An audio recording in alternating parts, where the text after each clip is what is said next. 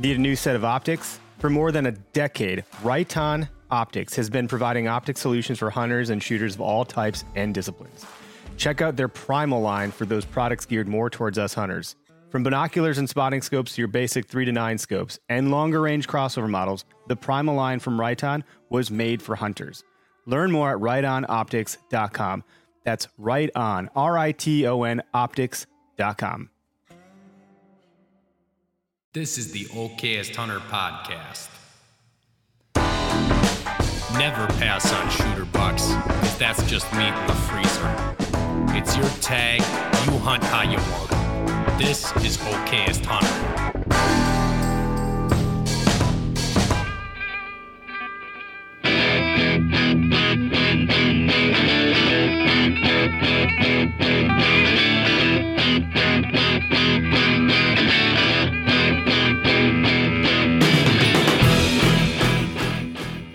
Hey, what up, everybody? Welcome to the Okayest Hunter podcast. We're coming at you from all different parts of Wisconsin today, but uh, I'm here in the Okayest Hunter podcast studio, and the other fellows are cozy in their own houses. And it's Sunday night, not Tuesday, because I will be gone for work. So we're doing a pre-recording this week. So uh, when you hear this, uh, we won't be live. We won't be able to hear your thoughts like we normally do and answer your questions uh, and all that other stuff. And I did say hear your thoughts because we are that creepy. But thanks for hanging out with us wherever you're listening to this in the car, on the treadmill, in the walk, in the woods, wherever you're. Probably not in the woods. Anyway, uh, what's up, guys? Hey, buddy. Howdy. What's going on? So we got Derek, Greg, and Tyler, and Eric. So uh, it's fun. I'm gonna do the sponsorship stuff. SpartanForge.ai OHP for 20%. They just released a new free version. They did some upgrades. Their uh, topo lines are tighter than ever. Their pixelation on their UAV is super crispy. It's uh, high quality stuff. Deer movement predictability seems to be pretty accurate. Johnny Stewart got a nice one. Uh, you know, you got to check it frequently because it may say a day is good, and then if you check back, it may say a different day is better. So keep your eye on that app. You got to be logging in there, checking that stuff. GoWild are good friends of ours. We are all four of us writing for GoWild, are we not? Yeah. We are. Like yes, sir. like crazy. Uh, I know Tyler and I are putting out what two articles a, a month to those guys, and each of you guys are doing one, Derek and Greg. But when Derek does one and Yep. Greg does one, they're like they're like four of what Tyler and I do. So yes. Overachiever. Sorry. I'm choking over here. Oh, man. would you have one of those? Uh, that. what's that? What's that stuff you eat in the tree to get rid of the taste to make yourself not hungry? No, not a tamarack cone. no, I damn think I right. just hear your ice, Yeah. hear your ice cubes swishing around in your glass, making me thirsty. It's that damn Longbranch. That's what I have over here. Uh, yeah, so you know, GoWild's a really positive place to hang out. They got a lot of uh, you know things you can buy over there too. That's not the push. The push. I mean, you could. You can use code OHP for ten percent off. But the push is just a super positive, highly engaging community that's focused on the outdoors and hunting. So then, as you tag things like activities around hunting or listening to podcasts and so forth, uh, you'll earn points and you can cash those points in on monetary value things. So build enough points and you can buy some pretty great gear. It's awesome. And then Latitude Outdoors, I think we all put time in the saddle this weekend. Excited to hear about, uh, you know, everyone's stories, Derek and Tyler especially. Um, but, you know, I enjoyed my time in the saddle uh, on Friday. And uh, last but not least, Vector Custom Shop. Two of our crew's arrows got to uh, got to eat, and I think you guys both recovered your arrows, if I'm not mistaken. yeah, buddy. It's awesome. Yes, sir. Feeding your bows, letting them fly. Cool. Well, I think today's topic ish is like we talked about. Uh, well, we don't know what we want to talk about, and and then I think we arrived at this whole idea of uh, cold fronts and hot sign. So in our case, cold front, hot sign. You know, we're we're hunting the cold, the first cold front to come through, and uh, Greg, you're starting to see hot sign. Uh, Derek and Tyler, you guys killed some deer. Um, so I, I think Maybe we should just start with the stories and then we can get into what the hell happened. Like how it happened. Who wants to go first? Yeah, Tyler, kick it off. Tyler was the first to draw blood. Well, there we have it. Yeah, it was kind of cool to. It was kind of cool to get up Friday morning to see a text message uh, right before work got kicked off with a, a picture of a bloody arrow. So, fill us in here, Tyler. What happened? That's a good question. Well, for starters, this is actually my this is actually my first sit of the year. Um, I did. I was. We were talking all week about the cold, impending cold front that was coming through and hunt, hunting hits, and um, I knew Friday morning I I uh, could sneak out for a couple of hours. So plan to get out, and I hunt I hunt private land. I I'm. So I should clarify that I'm not. I'm not uh, walking around on public like Derek, Eric, and Greg. Um, and uh, was able to get out um, into a stand, and I mean, it didn't take long. Um, within an hour, there were deer moving all over the place, and um, sitting there, and about an hour in, and I look over my shoulder to my right, and I've got I've got a line of line of doe coming in. I knew coming in um, to this sit, and even to this season, that I wanted to um, get better. One, I wanted to put meat in the freezer. Two, I wanted to get more efficient and better at just killing deer, um, such as my bow, because I'm I'm an adult onset bow hunter, and uh, so I knew I going into the sit. I, I was thinking if I had a shot at a, a, a quality shot at a doe, I was gonna I was gonna take it. And I watched these doe, and they were they they walked past me. I had to let them get past because they're on my right side, um, and they were on top of me. I I couldn't get turned or anything. I had to get them let them get past me. And the third doe um, eventually walked out just right in front of me, about about a 13 yard shot. Is where I ranged it. Um, afterwards, put the um, put the new single pin sight on her, um, let it fly, got the mule kick. Um, she ran off and disappeared, and um, essentially the rest is history. Um, I did send the text. I sent the text to the group, which is fun. Um, so we're doing that, and um, let her sit for about an hour, and then about about an 80 yard track later, she was uh, she was piled up. So it was good. It's been a rough couple of years, which we don't need to get into, but um, I was pretty excited. Um, I'm really excited to uh, um, have meat in the freezer, and also to really just I I have a three year old, almost three year old, almost one year old, just to get them introduced to because um, they came out, they saw the deer. My you know my three year old touching it and you know talking about the deer. She's still asking about it, and today she's like she wants said she wanted to see deer. So I was super excited about that. Um, yeah, it was good. It was good. Now I gotta go horn hunting. That's the next step. Meanwhile, my daughter still Nice. asking me when we're gonna eat deer. Come on, Eric, make it happen Yeah, here. she's like, "When are you gonna get a deer, Dad?" I'm like, "Geez, take it easy. Working on it." No, but Tyler, that's that's absolutely awesome, and you kind of had a, a different start to your season than the rest of us, because I know Greg and I had a bit of a frustrating start here. We were hunting more than a handful of times and not really seeing much. And on your first sit, ultimate confidence booster. Not only did you put yourself in a spot with tons of deer, you made a perfect shot on a on a nice doe and got some meat. That's awesome, man.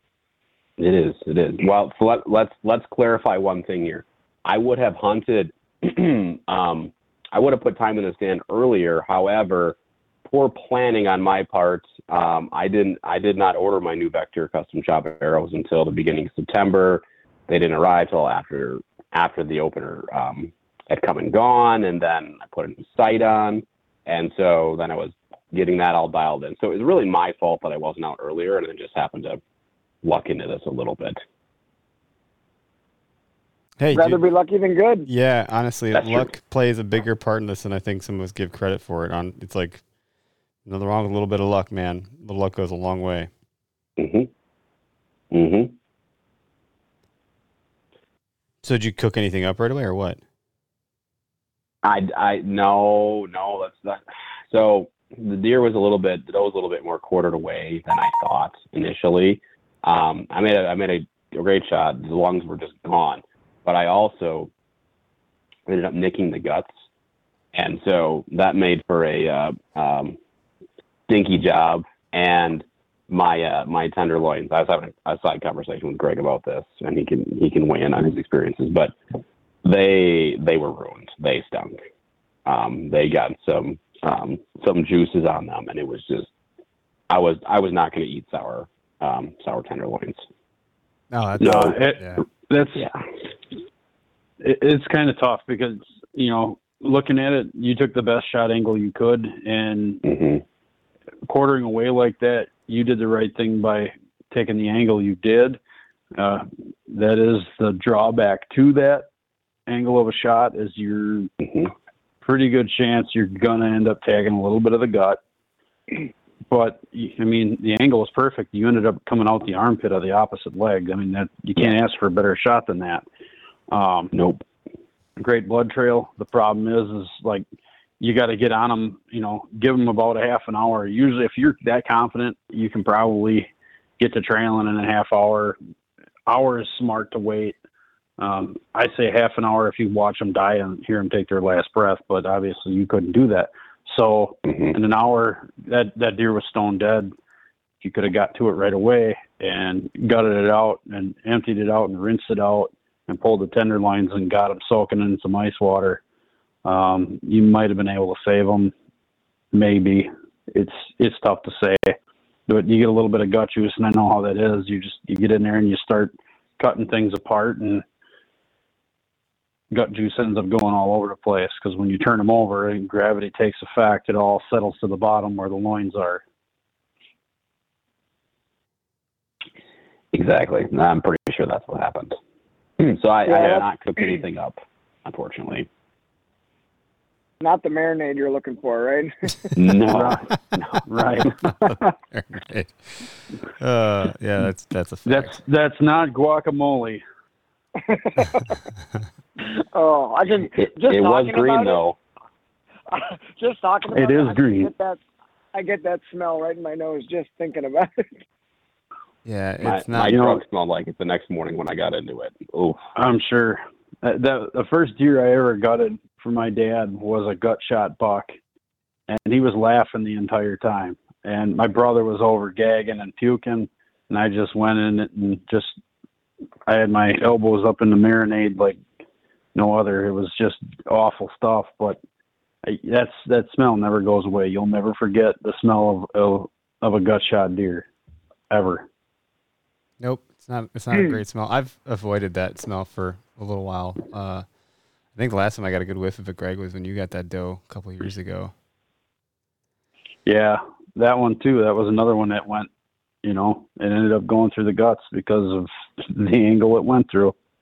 Was that the uh, the lengthwise shot? Yeah, that, that was the that was lengthwise shot.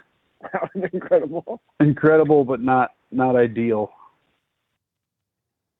And Derek, I have all sorts of questions for you, and uh, we want to switch a little bit. You had some success out in the field too. Like what? We went out Friday, you and I, uh, Friday evening. Yep. And you know, lo and behold, no luck for either of us. We covered a lot of ground. We did get to meet a listener of the podcast. That was kind of cool. Um, Yeah, Randy. Shout out to Randy. yeah, Randy, thanks for tuning in. Hopefully he's tuning in. I don't know. He said he listens or whatever. He uh, has heard of us, and it's kind of neat to to meet someone. He's like, "You guys look familiar." I'm like, "Really? It's dark, and I'm in camouflage, but yeah, sure, It's different." um, but yeah, you know, we you had uh, uh, eyes on a, what I would consider a really nice buck uh, on Thursday, and then uh, I think I sat. It may have been the same tree. I'm not sure, but pretty close, if not the same tree on Friday. And I didn't, you know, I saw one doe, uh, like probably 150, 200 yards away into that open stuff, and uh, that was it. You know, nothing really came through. And and I think you had some success calling in a, a five pointer, but uh, Um, yeah. yeah, on Saturday when so or uh, sorry that was Friday. Um, Eric and I went out and we were trying to trying to get set up to make another run at uh, it was an eight pointer on Thursday, probably a a two year old and he's a nice buck. Uh, so we're trying to get uh, Eric maybe to cross paths with him on Friday afternoon. but uh, of course, they never do the same thing twice for me. So he didn't do the same thing again. Um, and I had gone back to a little bit different spot I hadn't been to yet. And uh, a little while before dark, took my little rattling antler that I always bring, and I just started raking some bushes and some trees. And I got really excited for a minute because I just hung that antler up after raking the trees and moving some branches around for a couple minutes. And I hung that antler in the tree, and I'm in a real thick spot of dogwood, so I can only see maybe 35 yards. And all of a sudden, I saw legs coming from what I assumed was the bedding, kind of like in a hurry, running toward me. And I thought, holy crap, here comes a buck. You know, he heard another buck making a scrape or making a rub, and he's coming in and grabbed my bow and got ready. And he did pop out on a shooting lane about 22 yards, but just a little little guy came to investigate, and he ended up walking all over the place, smelling where I walked in, smelling where I sat on the ground first. kind of fun to watch him, but then he worked his way off. So that was fun. And then yeah, on the way out, we got to meet uh, another hunter who's in the area and looking to make his first public land uh, buck kill. So that was pretty cool. Adult onset hunter also. and then, well, Saturday I ended up. Uh, what did I do? Oh, I think we did a train ride on Saturday. Maybe that was Sunday. What the heck did we do? I can't remember now.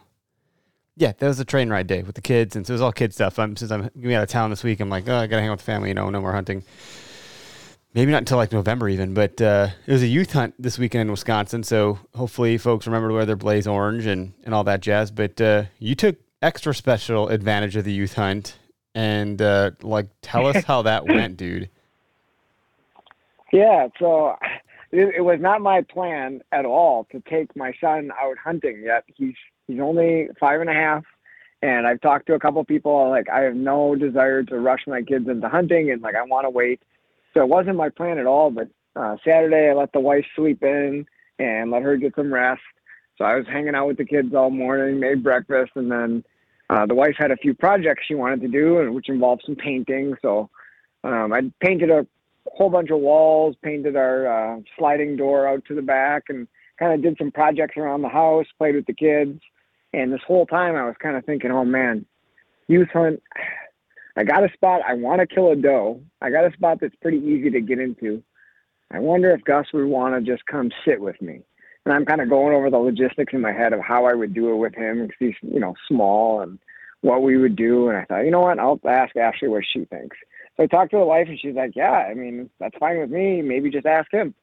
So I called him over and I said, Gus, you know, would you like to come sit with dad tonight in the tree stand? And he just got this giant smile on his face and he just he was like, yeah, yeah, well, yeah, let me go get my clothes. And like, you know, it's like one in the afternoon and he ran and was looking for every piece of camouflage he's got. And I said, well, buddy, you know, we're not going to go yet.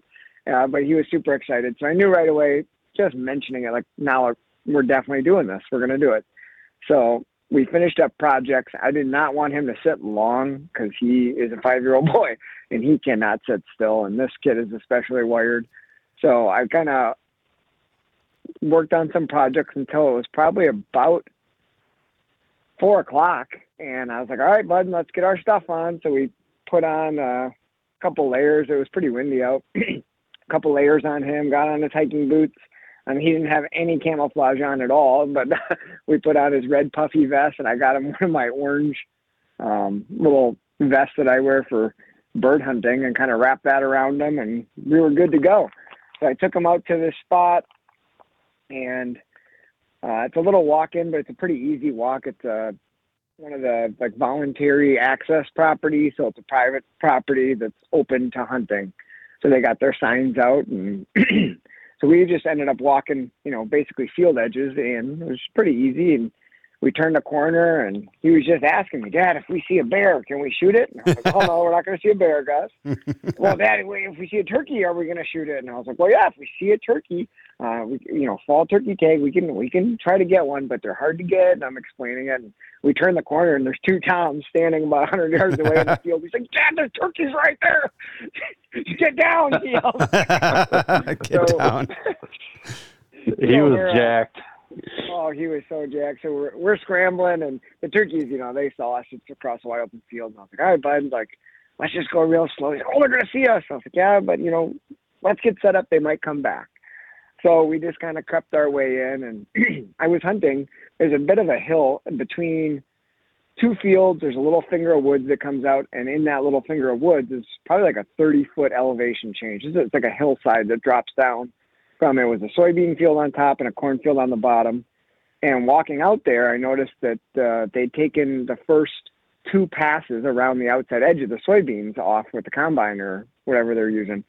So it was all shredded up on the ground. I was like, oh man, if they just did this, that might be good. The deer might come out there and start picking around in that. So I kind of was changing. Originally, I wanted to set up by the cornfield, but uh, I didn't even say a word. I just was walking toward the edge of the field, and Gus was like, "Yeah, that tree right there looks like a good one. We can hide in that tree." And I was like, "Sounds good, dude." It was uh, one of the elm trees had like five different trunks growing out of the same base. I'm sure you've seen those along the field edges, and perfect. I was like, that'll hide a little bit of our movement because I know we're going to be squirrely. so uh, we got over there, and I I set up my climbing sticks super close together, and I put up my Lone Wolf custom gear, my point five for him, got the tether up there, and then I just stood. I mean, the stand was only maybe eight or nine feet off the ground. So I climbed up uh, to the middle steps, and then I just grabbed his hand, pulled him up on the first one, and then he just climbed up, and I just kind of held on to him on the back of his harness while he climbed up, got in his stand, clipped him in, um, I brought like a little cushion so he could sit on the platform or on the seat if he wanted, and he was kind of bouncing back and forth between those all night. And then I used uh, the Latitude saddle um, that I got this season. That was my first sit in that, and I just put it on the tree right next to him and stood on the top of my climbing step. And man, we were just you know shooting the breeze, and he first time ever in a tree stand, first time hunting, so he was so excited and just looking around and I kind of went with, it was real breezy. So I just kept telling him, hey, buddy, just watch the trees around you. When you see the trees moving, the leaves are blowing, the branches are moving, it's okay for you to move a little bit. But if you look around and you see all the trees are still, the leaves are still, then you got to be still. And that kind of worked for him. He, he liked that. So he was watching the leaves and, um, maybe about 40 minutes before dark, he's like, Oh, dad, I'm cold. I'm ready to go. Let's go. I was like, Nope, we got to stay till dark, buddy. Oh, I'm ready to go. Oh, look over there. Two deer just came out. And about 80 yards down uh, the field line, two does came out. They went right across the cut part of the beans and were standing right on the edge of where the beans are still standing. But they're looking our way because um, they're kind of downwind to us. Our wind was almost blowing along that fence line, um, but it was kicking back a little bit into the woods. So I don't know if they were smelling us, but they were looking our way into the wind for quite a while. And we were just watching them and they would take a couple bites and look around and they were never on like full alert but it just seemed like they knew a little bit something was happening. And we're watching them we're watching we said dad are you gonna shoot them i said well buddy they're like 80 yards and there's a bunch of branches. I can't shoot. Oh come on dad just shoot. I was like no buddy we gotta get them closer. We gotta get them closer. Maybe they'll come. And all of a sudden he said don't worry dad i got this. And he folded his hands and he said a little prayer. He's really into praying lately. And he said dear god Please let these deer come closer so my dad can get a shot with his bow and get a doe so we can have meat for our family. Amen. And I just my heart melted right there. I was like, "Oh my god!" now, when he said when he said "Dear God," was it D E A R God, like "Dear God," or was it the Dear God? um, but man, it was like immediately in my head, I was like, I have to find a way to make this work. Like we have to get one. Like that would be so perfect. And uh, they stood out there for quite a while. We probably watched them for 20 minutes. And all of a sudden, they both kind of fed back toward the tree line. And that's where there's a whole bunch of overhanging branches and leaves that I can't see. So they went behind it, but I just felt like they were going to work their way down toward us. So I kind of got ready and I told them, you know, if it comes out, like, don't worry about, you know, looking back and forth. Just like look at the deer and, you know, it'll be okay. And as I'm talking to them, I peek around the tree and the lead doe is coming right to us much faster than I thought. She's right there. She's probably 30 yards. So I swing my bow to the weak side of the tree um, and clip on my release. And I adjusted my sight. I moved it down to 20 because she's walking straight toward us. And I was like, all right, buddy, here we go. And he looked over at her once or twice, but his eyes were just locked on me. So he didn't even look at the deer when I shot. But uh, she was walking toward me and kind of started um, quartering toward me. She turned a little bit, so she was quartering to me slightly.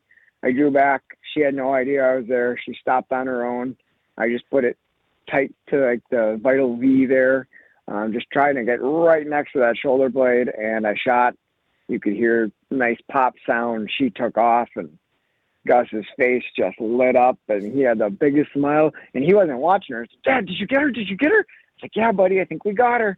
And she ran off, and all kinds of chaos broke out, and he didn't know which way to look and what to do. And let's go get her. I was like, no, buddy, we got to wait. Like, let's just calm down and talk about it.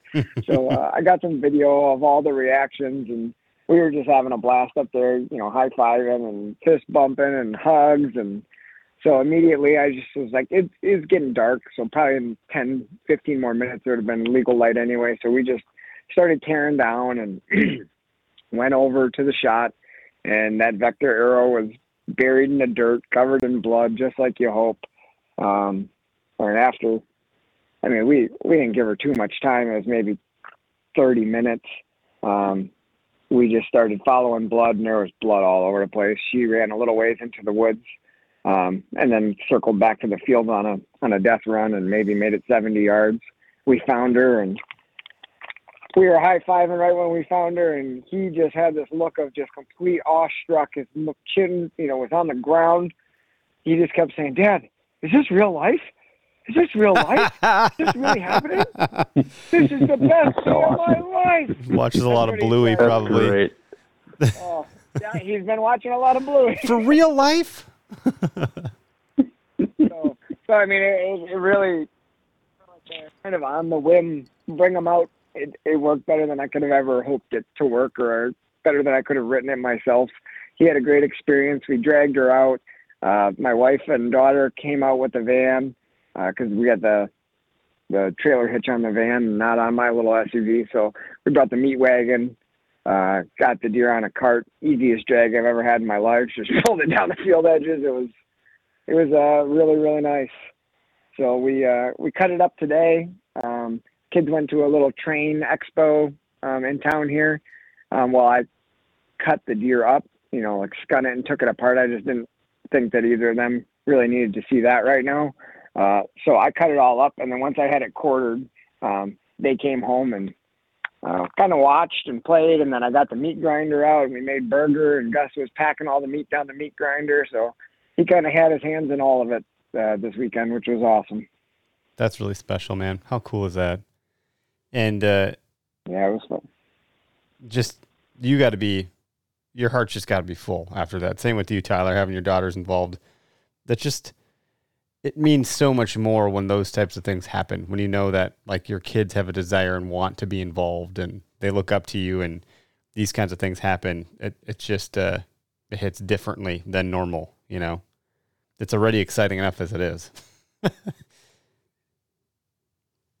Yeah, it takes it, it takes it to a different level for sure. And you know, I asked I asked uh, my oldest my my oldest daughter, almost three years old. You know, walking up to her, I'm like, "Oh, do you see it? Yes. What do you think? It's awesome." I'm like, Oh, that's awesome. I'm like, I'm like, I'm like, okay, they made right there. That takes it, to, it Yep. takes it to a whole new level, you know. And and Derek, I can almost like see, I can just like see you and Gus in the tree, like I was like I was thinking, God, you were telling that story, and I can like see him bouncing and all excited. How did His legs never stopped swinging. they were just going full bore, 90 miles an hour the whole time. you said you had him in a climber? Did I get that right? I, I, I, He's, he's in my little hang on Hang on. at that lone wolf custom so then his deer. feet were just dangling Yeah, off so the he was- seat there. Yeah, when he would sit on the seat, his legs weren't long enough, so you know naturally he was just kicking them like freaking crazy. It looked like swim class. It's like when you go to the doctor's office as a kid, you just can't help but kick your feet. yeah, so it was it was good. Uh, I'm glad he got to, you know, have the whole tree stand experience. We weren't high, but I just wanted to give him the whole because he loves that kind of stuff. You know, he's always it. asking about climbing sticks and uh, how do you do it, and so he got to do the whole thing. I was really really happy. That's pretty cool. How high did you end up getting up in there with him? Like, was that high enough for you to just kind of lift him into the seat from the ground? Like, what, six feet or something, or eight feet? Yeah, it was probably eight feet, uh, eight or nine feet, I would say. He he climbed up the the bottom step, and then I just kind of stood in the middle and helped pull him up. And but I mean, he basically just climbed up, and I was just there for moral support. so, oh shit. That's pretty cool, man. oh yeah. So you guys both got Yeah. some But meat. the, uh, yeah, Greg, you've been out a bunch. What's going on in your neck of the woods? Uh, so I went out Friday night like you guys did, but I I could hear deer moving in the cattails, and of course the the wind wasn't exactly what I was hoping for that spot. I should have probably not sit it because of where I think the deer are bedded. They could be bedded anywhere, but um, just wasn't quite the right setup. I could hear them probably about 50 yards to the north of me, working their way through the cattails and heading towards the the private ag land. Uh, so never set eyes on a deer Friday night. Uh, Saturday had too many things going on, and so I quick went out this evening and found found good sign. Found uh, found enough sign to make me feel confident in sitting a, a spot. And I did see one small deer at the very end. Um, couldn't tell if it was one of the small bucks that's running around or if it was a doe, but I could hear other deer working their way uh, working their way towards me, but I, you know, I ran out of time. I should have pushed in a little bit further, and maybe I would have gotten a chance at something, or at least been able to put better eyes on something. But it just uh, just didn't pan out. It's tricky out by So, you. I mean, that's uh, how I was. I was in it, but not on the mark. You know, they, Yeah. it's thick enough back So there. They I can was- move I was within you know 20, Yeah. 40 yards, yeah, and you're not going to see them if if it's not close enough. I think you were in some canary grass by the looks of it, but it's tricky back there. yeah, it is. that type of but that type of terrain by you, I think is, you know, there's there's areas like that that are that are also tricky. But I mean, like you compare something to like what Greg is in here. He's got all that ragweed, and I mean, there's cover everywhere, ground cover, all over the place. And knowing like how close to set up, like you just said, you should have went a little further. But like it's so hard to pinpoint where you think they are, right? Because it's like right, ground cover everywhere. Whereas like if you're in like a cattail marsh, like the high ground is so easy, you know, you see it on a map and you kind of know what's going on, right? Like, but in that ragweed stuff, man, it's it's just like a maze. You you don't know if you're too far, too close. If you're in the game, you're out. You don't know until you know. so I think you probably did it right. You found hot sign. You set up. You know, that's all a guy can really do. right. And there was nothing else. It was an observation. I could hear him in that in that ragweed just to the north of me. Um, because I was in uh, I was in willows and canary grass that was right in between cattails and all that ragweed. So it it was uh, it was a productive sit. At least I know where they're coming from, um, and I can make an adjustment and, and go from there. So this is a, a you know we talked about you know wanting to talk about cold fronts and hot sign and I I love the idea that you know I've mostly gotten from you guys Greg and Derek about like hunting hot sign and, and, and scout your way in and look for that hot sign and set up on that. And and that kind of kind of goes hand in hand with this uh, season of change that we're in um, where these deer are like so much hunting pressure is increasing testosterone in deer are increasing you know weather's dropping you know days are getting shorter there's like there's so there's hot sign popping up. There's all this change. With all that change going on like what i mean are there some good rules of thumb that we should be thinking about here? Like just hunt the hot sign or hunt the cold front or you know what's the the the the levers that if this thing pops then this thing's going to go up. Like if it's a cold front well then we know hunting pressure is going to go up you know things like that. Um, Right. i don't know. I mean Right. I, always think if you can hunt a weekday like do that because at least you can mitigate the hunting pressure. If you get a cold front on a tuesday or wednesday the likelihood of a lot of guys being able to deal with that they might just have to you know work. But apparently not because we took we put out that post last week about you know being in a pickle about that and everyone's like no yeah you just go hunt it. There's you- you're always gonna have a job but you're not gonna have cold fronts. It's like really that's the disposition we're going with all right shit i mean i thought it'd be more Well- people that are just like i'm sitting this one out but i was wrong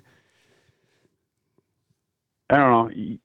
This cold front this time around, I mean, it, it was almost like it was a bit too early. And there'll be another one, of course, but it also fell during full moon time.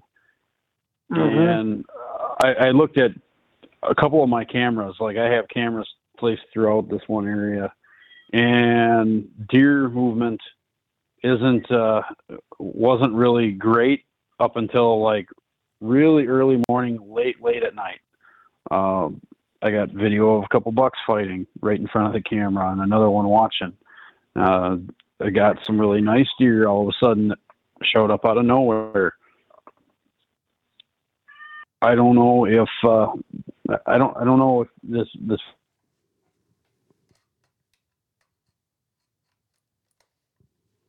it definitely it's it's showing its uh it's showing its ability to kind of I don't know I don't know what I want to say.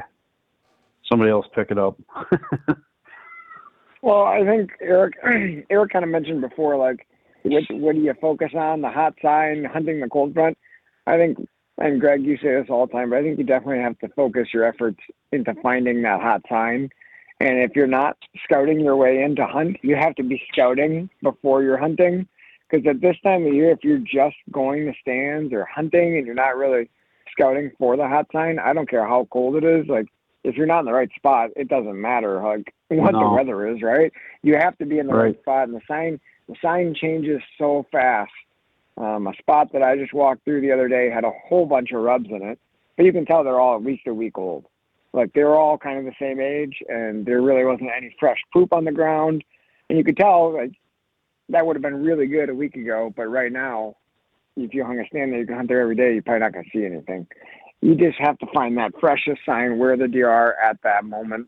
And the best way to do that is just to be be mobile and like scout your way in or be spending time actually devoted to scouting um, outside of just your hunting. So then, with like Right. hunting, hunting the hot sign, you know, people talk about this too. Like from what I've heard in the past, and, and having you know run this podcast for you know several years now, it's it's like a lot of the sign is being put down at night, and and and people will like, oh, I'm gonna hunt this rub or this or this scrape, um, you know, in this main you know uh, you know uh, rub line, and and that's not always advisable either. There's just so much information coming at us. It's hard to, to to decipher and dissect. And you know, you guys, I'm live on TikTok, and uh, you know, we got a couple other guys that are adult onset hunters, or it's their first year archery hunting or bow hunting ever, and they're asking some of these same questions, like, well, how do I know, you know, what I should be thinking about, or you know, what should I be focused on, and that is tricky. You know, I think Derek, we're you and I were talking, we're like, wh- when is a deer ever in the frickin' hardwoods?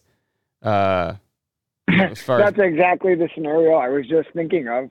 And like being a being a newer hunter or someone who even maybe has been hunting for a while but you haven't had a ton of luck, like you hear hunt the food sources early. So say you find a hot scrape in an oak hardwoods that's got acorns. Like that seems like a dynamite setup, right? It's got everything everyone's telling you. But you can hunt that and never see a buck come through there in daylight. You know, maybe you see a little one, but uh, it's it's just one of those things that it's all that learned over time and experiences. Eric, you and I talked about it where you set up, where we set up on that buck that I saw, and then you hunted it. We kind of came to the conclusion that, like, yeah, these deer bed wherever there isn't woods. That's basically where you find them, and that's really hard to understand for a lot of people who are used to seeing videos or hearing about people hunting in in the woods. Yeah, you've talked about people. uh, There's you can hunt like travel, and that works to a certain degree. Like at some point, a broken clock is right twice a day. Like if you're hunting travel, uh, and you're and you're hunting like you know, uh, different terrain features are coming together, or or corridors or whatever. Especially as like rut activity increases, the likelihood of getting that buck on hoof traveling a longer distance and so forth. Like you really could have a lot of luck doing that. But getting in tighter to those beds and, and kind of like getting in that general area is going to, I think, increase your odds. But it's also maybe a bigger swing. You know, I think if it's pretty just leisurely, you know, I always thought like, well, this looks like a place a deer would be. I've seen that painting on that, uh, you know, supper club wall for Friday Night Fish Fry for the last decade of my life. Uh, that looks like a great spot for a nice buck to be. Of course, I'm going to set up in that tree in the back. That's what that hunter did in that photo, you know, in that painting.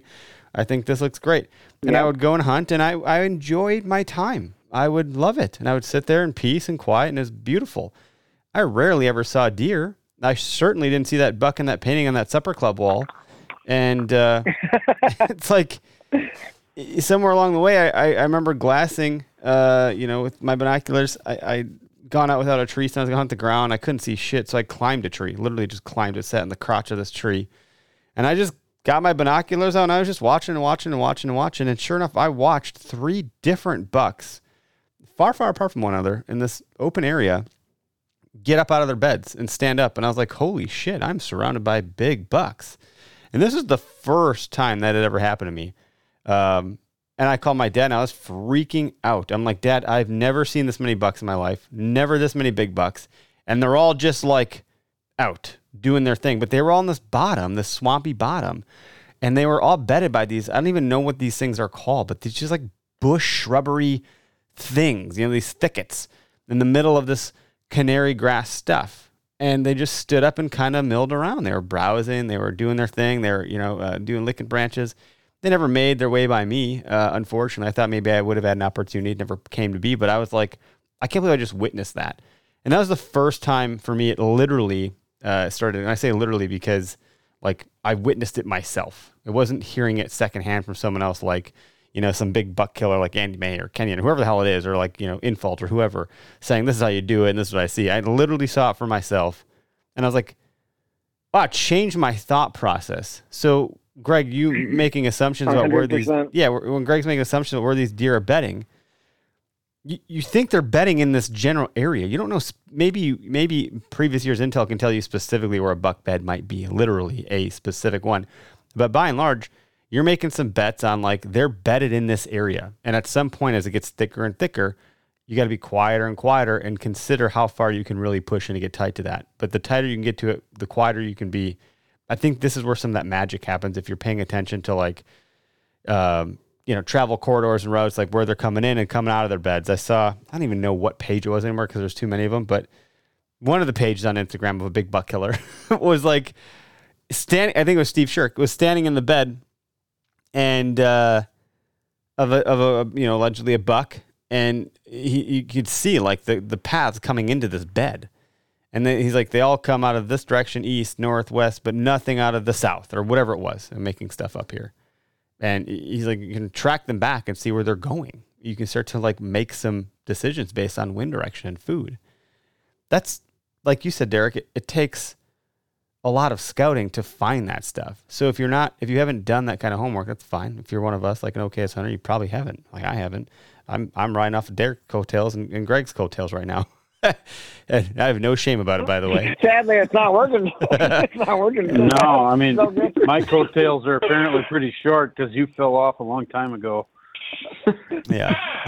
But but to that point like you know if you don't have that then you got to make some really good best guesses assumptions educated guesses. Take all this intel you're getting from different podcasts ours whoever's you're listening to there's plenty of them out there. And and start to see if some of the stuff illuminates in your mind as you're going out there. And if it does go "Oh, okay they said hunt hot sign but maybe not right on the sign. Like maybe just think a little bit more. Get the map out zoom out figure out where you're at. Like what what, what else is going on here in this area? And if it's me, I could do all that stuff. Not that it makes any damn sense to me. So who knows? Deer, I always say deer are gonna do a deer, gonna deer are gonna do deer things, and deer are gonna do a deer do. Like they could be freaking anywhere. Who knows? You know, a dog a dog barking in the yard could have fucking scared them because they got off the leash, and they they've changed their total trajectory for the night. You know, uh, duck hunters to coming down the river could have shot, and now they're taking a different path. There's like a, a car could have fucking you know hit his Earl, the other deer that they're traveling with, and now now Steve's got to go off on his own. Like there's just too many variables. So you gotta you gotta take the best until you can and, and make the best decision you can. And I don't know. I never make the best decision. It seems it's always like a crapshoot. And and to Tyler's point, like luck I'll, is on uh, my luck is on my side as much as I can take it. Yeah, I mean, Eric, I'll, you were uh, close last year, though. I mean, right? Yeah, I I can get Like in the you game. were you were in the area. You've Yeah. done a bunch of videos, yeah, where you you were you're just off the spot, right? Um, it's a you know, red zone, man. Yards away, you had bucks. Yeah, You yeah. can move the ball down the field, but that Yeah. field gets real short, uh, or you know, long in a short distance, so to speak. And uh, punching that ball through the end zone gets really, really hard. It's a different type of play at that point, and I'm I'm stuck there. I can't I can't get in the end zone. Just like you- the to what Packers you just said. Yeah, Oh boy, let's I'll not talk talk about, about, it. I'll talk about it. But uh, to what Eric just said, and I, I totally agree. The, the variables that go into it, like I'm always super amazed, somewhat. Like when you when you read stuff like Andy May stuff, man, that guy you feel like after you read some of his stuff, he just like he has it figured out, and then the deer do exactly what he had figured out. It's like that's incredible. Like that's that's so awesome. I wish one day I could be able to do that. Um, otherwise, you know, more or less, gentlemen like us, we're trying to put the pieces together, but stuff is still going to be astray, and you're still going to be thrown a loop. Um, Thursday night, when I went out and had that buck encounter, I had followed, I kind of had an area in mind, and I was walking a transition line, checking trails that came out of this, what I thought was the bedding area, a grassy area, into the woods, and it's all buckthorn along the edge.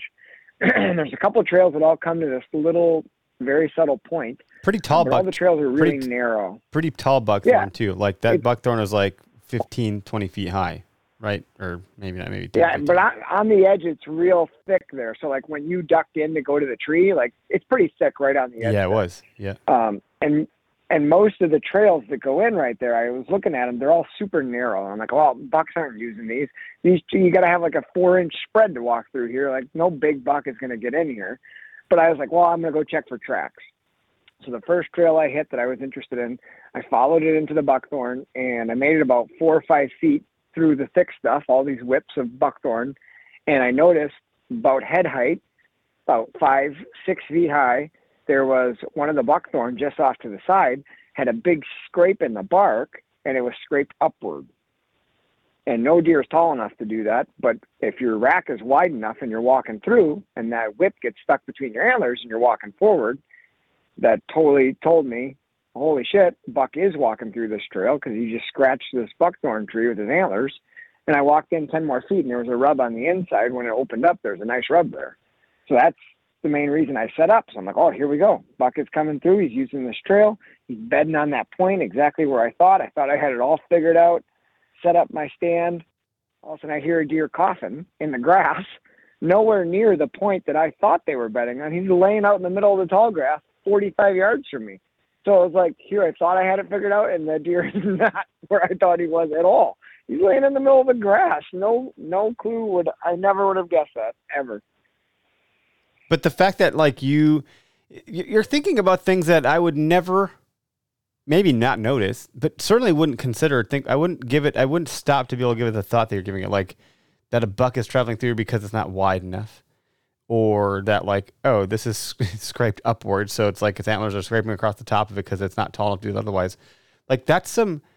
That's a really. I don't know if you're going because you're pretty speedy, dude. So you're really looking for these types of things, but you've just you've seen enough of it that you know what you're looking for. I don't know what I'm looking for.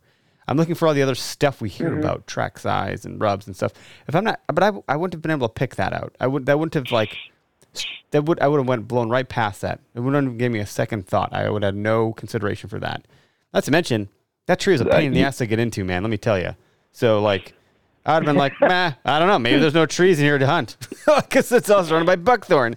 Like, there was a, a lot of uh, learning moments, you know, just in kind of your thought process. I think that's uh, it was really helpful. Well, and a lot of it too is like you said, you're looking for track size and and maybe a few other different things, but knowing your environment, like the environment that I'm in, you're not seeing track size. Oh shit, yeah, you can't see because of anything the, in there. the amount of grass and stuff there. You can see where the grass has been mashed down. It's been busted. Deer have walked over it, and you can see where their hooves have gone in. And yeah, if you dig through enough of that grass and stuff, you might be able to find a track. But there's so many layers of that stuff, it's really hard to tell. So the next best thing is looking at rubs, rub height. If it's a you know a smaller stick or a smaller tree, they're pushing it over. You know, a small deer can push a tiny little tree over and make it look like a tall rub. But if it's you know two inches round, deer's not pushing that over super easily.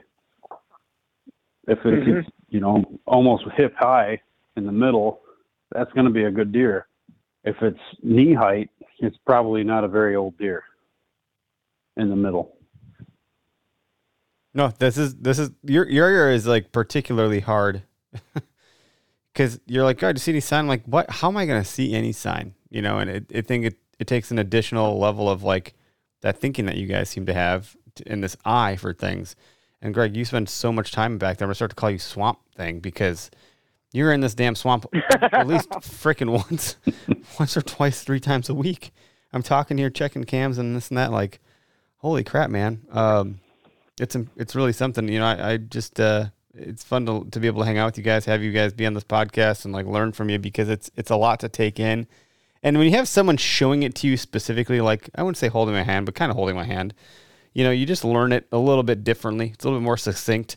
It's a little bit more impactful. Like versus hearing it. Then you got to go out and test it on your own and like pay attention to stuff. And it's still hard because you don't. You're, I've always talked about missing that affirmation.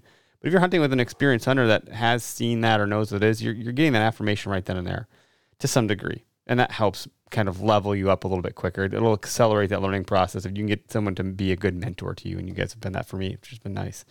Um, but you know, with the I don't know, going back to like the cold fronts, like I don't know when the next considerable drop in temperatures are or when it's forecasted to be, but like I'm trying to think a cold front is like a factor of like 10 degrees, right? We're not talking like, oh, it's going to be five degrees lower. It's like you're looking for some significant change in weather and usually when it's going to be colder. Yeah, just looking at the forecast here. Um, Same, same, Greg. yeah, taking a look. What do we got? Uh, end end of the week is looking to be like the the best drop in temperature. These next couple of days are going to be in the high 60s. Uh, we might even hit 70. Friday looked the best, didn't they? Yeah, yeah. Thursday and Friday again look to be the best best days to be out. But you know, if you have Wednesday to hunt, I don't think the, the day before the cold front comes through, as long as there isn't any major weather with it, uh, that could be pretty good too. Yeah, I mean, at least here in Wisconsin, where we are, I don't know. Everyone's got different things. We talked about people that hunt down south; it's totally different. People that hunt open, vast areas like South Dakota, it's different how deer move, and you know we got to do what works for us. And even just in Wisconsin alone, there's different types of diversity and terrain. You know, you go out to the western part; it's all bluff and hill country. It's totally different than what we're dealing with over here. You know, I don't even know how people like egg Right. egg fields haven't been cut yet. Uh, I don't know when does pheasant season open. When is that going to be a thing to deal with bird hunters as a No, contender? that, that's that's that's this upcoming weekend, conveniently. so, a lot of the uh, a lot of the areas we were looking forward to hunting, uh, well, we might be rethinking some of that stuff now. We didn't get to it, so it's not going to happen. Yep. And, but those are all things to So like, have you think about. You go ahead, now, Derek. I'll ask you guys because I you have more experience than this with than I do. But have you ever like intentionally planned your hunt where you're sitting based on like the assumed pressure of the pheasant hunters? Like, because you know, Yeah, actually- go out like it seems like if you got back in a spot that was like a good escape spot. I don't know. If, uh, I don't know. I- you- I actually, the 2018 when I killed my, uh, I killed a, a nice eight pointer in 2018 that way, where I knew where I was hunting, like there was going to be a bunch of guys blasting pheasants, and sure enough, I don't think I made it 20 yards from the truck, and I heard shotguns going off. So Hmm. I knew I had to loop around and go to the far end where it was thicker and the chances of bumping into a pheasant hunter were possible, but not nearly as likely as uh, if, if I were to hunt, you know, where I was thinking to begin with. So, and it worked out good. I ended up bumping into a hiker of all things, which was kind of weird, but Hmm. I still ended up hanging and I still ended up killing a deer. Heck yeah. Yeah, but I, you know, the the pressure was there to the south, so I moved north, north and as far west as I could go without, you know, where I, where I could get into a tree still. I did a hunt on Wednesday, by the way. I don't know if I talked about that. I don't think I did, but uh, we had Jace was in town. He's doing some filming stuff for us, uh, and uh, I was like, well, I mean, if he's here, I should I should probably go hunt. I didn't have high hopes for Wednesday, just considering the weather, you know, the cold front coming, and I was like, well, it's hot. Uh, my buddy Joel, it was like, well, if it's hot all day, uh, those deer are probably gonna want to get up and get a drink of water when the, the sun goes down. It's gonna get cold quick, so it's not a terrible thought. I- Maybe there's some merit to that. That kind of made me feel good, anyways. it's like, yeah, yeah, you got a point there. And uh, you know, I, I actually went out and hunted the property that I killed my buck on a couple of years ago in 2020, and uh, I ended up hunting the same tree just because I didn't, I didn't honestly really know the area too well, and uh, I didn't have time on my side at all. Like I was like I, I worked and I, I worked. Uh, it was like, well, you know, this is all I got. So let's just get in the truck and drive drive over there. It's like ten minutes away, and just about enough time to get to that spot and get set up and all that jazz. It's like time to get quiet because you know something might be coming by, and and that's how it worked out when I got that buck. Oddly enough, and all the wind was in my favor and so forth. So I thought, well, I'm not going to putz around and dig into an area I don't really know about. Well, on the way there, we pull up and there's another truck. And I'm like, it's a, it's a Wednesday, you know. Whoever's hunting this then is probably pretty serious. And and uh, we, we get to, to getting out to there, and, and sure enough, I, I'm like looking every freaking tree uh, on the way out, thinking like I'm gonna see this guy in a tree stand or something. And also I see this bright green, you know, blob coming towards us from the other part of the property. I'm like, oh, he must have been just checking a trail cam. And he did, he was, and he said the the neighboring properties that abut that, the private land that abuts that, I think those guys hunt onto the public, and which is fine. But they were uh, messing with his trail cam, pointing it upwards, and it's happened twice. And he's like, I had to just move my trail cam out of the area. So I, I wasn't interested in going to the back part of the property because he had said like, well, these other guys are hunting it. They're messing my trail cam. He's obviously back there. So I was like, well, I'll stick closer up to the front of the property. Then I'm not going to go in the area and mess anything up. I'll just stay here.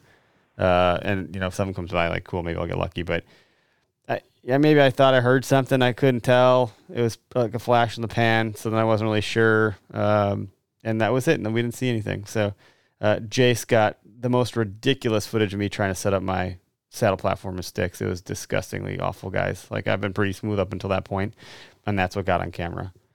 And uh, I feel like I'm it- excited to see it. yeah, I'm sure he's gonna play some circus I am music. too. It was just a it was a wreck. It was a wreck. It was not good. I was putting my climber or my climber, my uh, platform, like I was trying to hang it on like a tree branch. It almost fell. It was getting weird. And when I say hang on a tree branch, I was like trying to put it there to set it there for a second so I could like do something else with my hands. Because this tree had so many effing branches, I couldn't get my tether to do what I wanted it to. I had to keep on clipping to reclip to get around another branch. And then I didn't bring my tow rope because I was like, well, you know, I'm like not that hard off the ground. And and and Jace is right here. You can just hand me my bow. so I was like, hey, camera guy, can you hand me my bow? can, can, me, can me my backpack? He's like, are you kidding me? I was like, yeah, sorry, man, this isn't going great. so yeah, I was like, just I think you- that's what people are expecting. yeah, I'm like when you just when you like edit this, just put some like clown circus music on, and it'll fit the it'll fit real good in with whatever you got going. on. I don't mean to tell you to do your job, but I'm telling you this is a shit show. So like, yeah, no luck on Wednesday night. Surprisingly, I said I said I think I said on the into the mic. I was like, you know, if you're if you're quiet at this, you're not like a good hunter. I mean, because it's just like it's easy. The deer don't know you're there. I said, you know, I want to, I want to challenge. I want the deer to know that I'm here. So if I get one, it like really counts. I love it. I was like, those guys that are all serious and quiet, pff, they got it easy. Those deer don't even know they're there. Ha! What a joke. And Eric, did you whisper that, or were you just shouting it loudly? Oh yeah, I was trying not to whisper because I'm like annoyed about the whispering. So I'm like, but here I am doing it because I'm like, you know, maybe there's a deer over here. I don't fucking know where the deer are. And I was like, so I'm like half whispering, which means you probably can't hear me at all because I, I don't know if you guys know this, but I'm a bit of a mumbler. I'm sure you do know this, but I'm like, oh, yeah, yeah. I'm saying all this stuff all quiet and weird. This I get awkward on the camera. Like I, I, I feel like I can handle it just fine. Then he, then he's like, "Well, "What do you got to say?" I was like, "I don't know. What do people normally say? What the? F- I don't freaking know what to say." Derek points it at me. We're walking out. He's like, "So what's gonna happen?" I was like, "Well, I don't know. Anything could happen. You know, who knows what's gonna happen." What? I don't have any think you said the predictions. same thing. Uh, I was like, what, what do you want me to predict here? A deer's and then Derek's got to like down pat. The deer's gonna come this way, and then Derek's gonna slam dunk it. I was like, you are talking to the wrong person, buddy. Come on. Yeah. so It is- Turns out it- you it is were- different being on camera. Far, yeah, far more accurate than mine. yeah, yeah.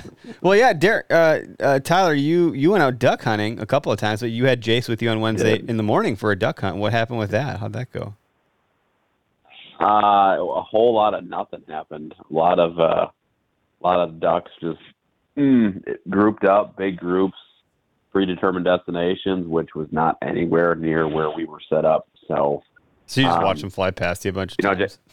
Pre- pretty much, yeah. They were, you know, a couple hundred yards high. Just watching them fly past. There's not a lot you could do, and you know, the the funny thing is, so so Jason and I got got to talking a lot, and he's a big waterfowl hunter. So I was picking his brain, and he was basically teaching me the ropes because I train dogs, and I can train dogs to pick up ducks. That doesn't mean I'm actually good at duck hunting. In fact, I'm pretty terrible at so it. So you're asking the videographer was really for tips on how to how to hunt ducks. Yes, yes, absolutely, yes.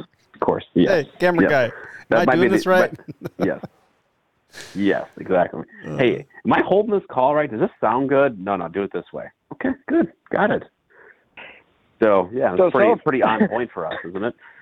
So far in the two days of Jace filming, he's learned how not to put a saddle up and how not to go duck hunting. this show is gonna be just what I don't know what to expect. Like I'm not gonna have any idea how it's all gonna get laid out. But I'm It's sure it'll be, entertaining. Probably a little awkward. yeah. Yeah. Yeah. People are gonna Awkward be like, and entertaining. this is uncomfortable to watch, but I couldn't look away. it's gonna be like a train wreck. Oh, cool. Well, Oh, Everybody it's so a good gr- train wreck. yeah. Oh yeah, it was, it was great too because we got back to the truck and I have that. I have a new puppy, of course, and I brought her along, and of course, and you know, the, it was a short hunt. Um, and, but in that short time that she was in her kennel, there she she pissed her kennel. So you know, that was icing on on top of the cake right there. oh, fun. And of course, he he filmed that, which is perfect, right? That's life, And man. he's like, "What happened?" And I'm like, all pissed off. I'm like, "Dog pissed her kennel." What do you want me to say? You know, yeah. I can't. Again, again, what do- what do people normally say here, man? My dog peed the kennel. What do you want from me? Jeez. Uh, Oh, I love it. he had me. He had me at home, like uh, doing some work or whatever, and then he's because we're doing this office style thing, and I'm happy to talk about it. It's fine because it's it's in the works. But uh, he's like, God, this is so fun. He's like, The Office is my favorite show, so I totally get it. And then he's like, you know, Greg's expressions are hilarious. And he's like, watching you fumble ar- around your garage was exactly like you would set to be, and you're not acting. This was pretty real. And he's like, so I'm zooming in on you trying to find a sock, and it wasn't going great. so like, I'm asking my wife, where are my boxers? She's like, you have boxers? I was like, we have the brown boxers. And then my two dogs are like sitting outside. I'm like, well, not brown boxers, like the two brown boxers, but like, you know, underwear. so it's just like my kids are screaming. I'm wait- like, I can't wait to watch. I'm this. like, yeah, I don't know. We got to get out of here. Uh, it's not good. It's not good. We got to, I don't know. And then we forget, we get in the truck and we're driving. I call Greg and I'm like, yeah, we're, we're, you're, we're filming Greg. You're on the, you're on the, you're on the video. I don't know. That doesn't make any sense because it's a call, but, uh, you know, we're, we're talking and talking. And all of a sudden we get off the phone and, and Jace is like, oh no, we forgot his tree stand that we're going to put Jace in. We forgot it. Oh no. So he had to just get up on the ground, and the bugs were terrible. The mosquitoes were just awful. So I felt real bad for him. He was just uh, bundled up pretty good, not because it was cold, but he was just trying to keep the, the mosquitoes from carrying him away. So it was a, it was a rough night. Brutal. Classic. Should be interesting, and all of us are self-filming when we can, and how you know we'll see how that all gets put together. But uh, I'm excited to see when this all comes to fruition, and, and the stories are not being done told or not done being told yet. There's lots of story and season left ahead of us, so I'm excited. The good stuff's coming. Yeah, I probably won't hunt again until November, guys. Honestly, it's uh what October 9th. I don't think that my wife, not not even my wife, like I have a hard time being away from the kids. It's a lot, uh, and it's a lot for the kids to not have me around and so forth. Like it's just,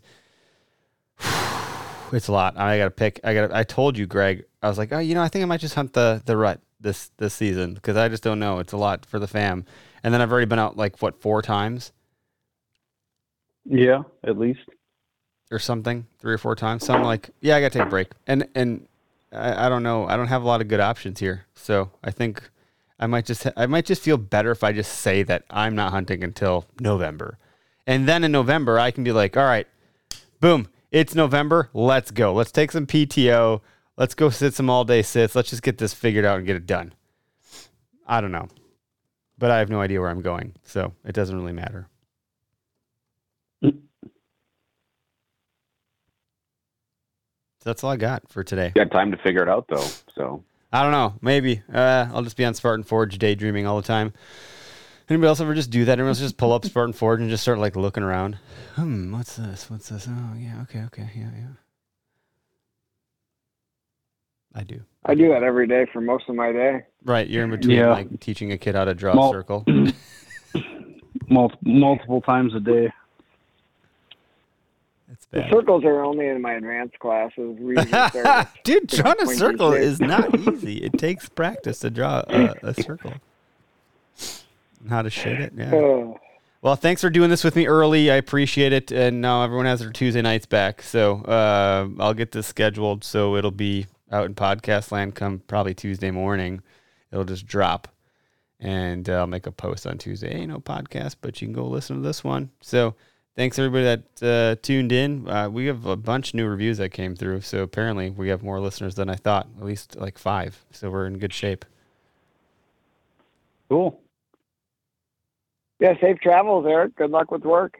Yeah, thanks, fellas. Well, you guys have a good night. I'm gonna hit the stop on the record button and end TikTok, and yeah, should be good.